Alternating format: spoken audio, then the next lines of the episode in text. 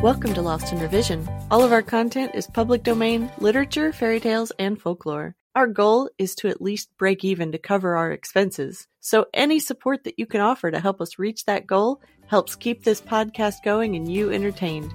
All of our music is by Nathan Hubble and is used with his permission. Thanks and enjoy the show. Chapter 11 The Hound in the Red Jersey Part 4 When they were rested enough to sit up and look around them, Bobby cried, Oh, look! What at? said Phyllis. The view, said Bobby. I hate views, said Phyllis. Don't you, Peter? Let's get on, said Peter. But this isn't like a view they take you to in carriages when you're at the seaside, all sea and sand and bare hills. It's like the colored counties in one of Mother's poetry books. It's not so dusty, said Peter. Look at the aqueduct straddling slap across the valley like a giant centipede and then the towns sticking their church spires up out of the trees like pens out of an inkstand. I think it's more like, there could he see the banners of twelve fair cities shine. I love it, said Bobby. It's worth the climb.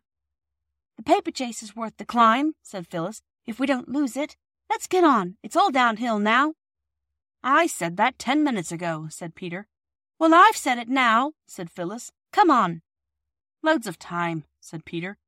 And there was, for when they had got down to a level with the top of the tunnel's mouth, they were a couple of hundred yards out of their reckoning and had to creep along the face of the hill. There was still no sign of the hare or the hounds. They've gone long ago, of course, said Phyllis as they leaned on the brick parapet above the tunnel. I don't think so, said Bobby. But even if they had, it's ripping here, and we shall see the trains come out of the tunnel like dragons out of lairs. We've never seen that from the top side before.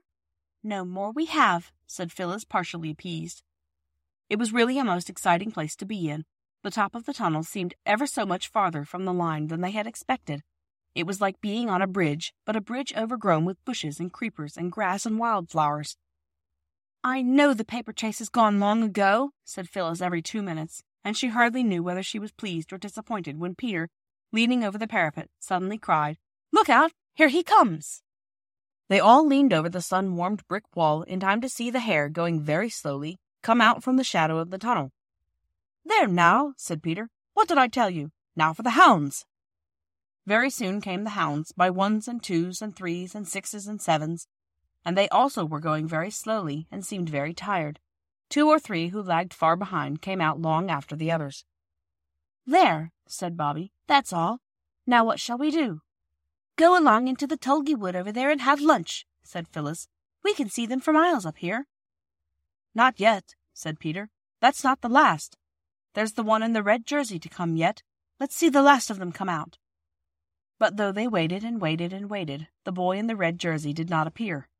Oh, let's have lunch, said Phyllis. I've got a pain in my front with being so hungry. You must have missed seeing the red jerseyed one when he came out with the others but Bobby and Peter agreed that he had not come out with the others. Let's get down to the tunnel mouth, said Peter. Then perhaps we shall see him coming along from the inside. I expect he felt spun check and rested in one of the manholes. You stay up here and watch, Bob, and when I sing- signal from below, you come down. We might miss seeing him th- on the way down with all these trees. So the others climbed down, and Bobby waited till they signaled to her from the line below, and then she too scrambled down the roundabout slippery path among roots and moss till she stepped out between two dogwood trees and joined the others on the line.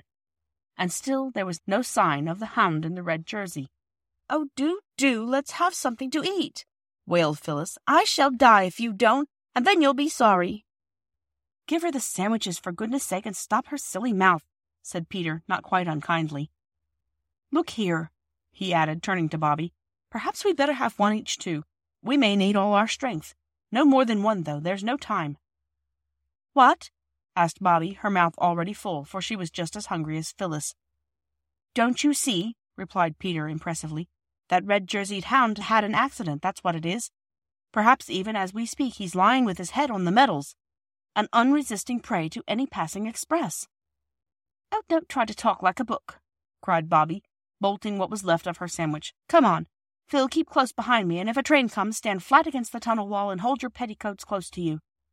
Give me one more sandwich, pleaded Phyllis, and I will. I'm going first, said Peter, It was my idea, and he went. Of course, you know what going into a tunnel is like. The engine gives a scream, and then suddenly the noise of the running, rattling ch- train changes and grows different and much louder. Grown up people pull up the windows and hold them by the strap. The railway carriage suddenly grows like night, with lamps, of course, unless you are in a slow local train, in which case lamps are not always provided. Thanks for joining us today.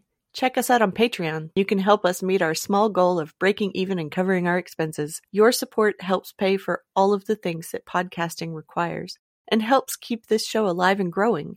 If you can't afford to support us financially, go give us a good review, subscribe or follow, and share with your friends and family. Feel free to fact check us and offer suggestions to make our show better for you. You can also send us an email at lostinrevisionpodcast at gmail.com. There's a lot more waiting for us all at the end of the road.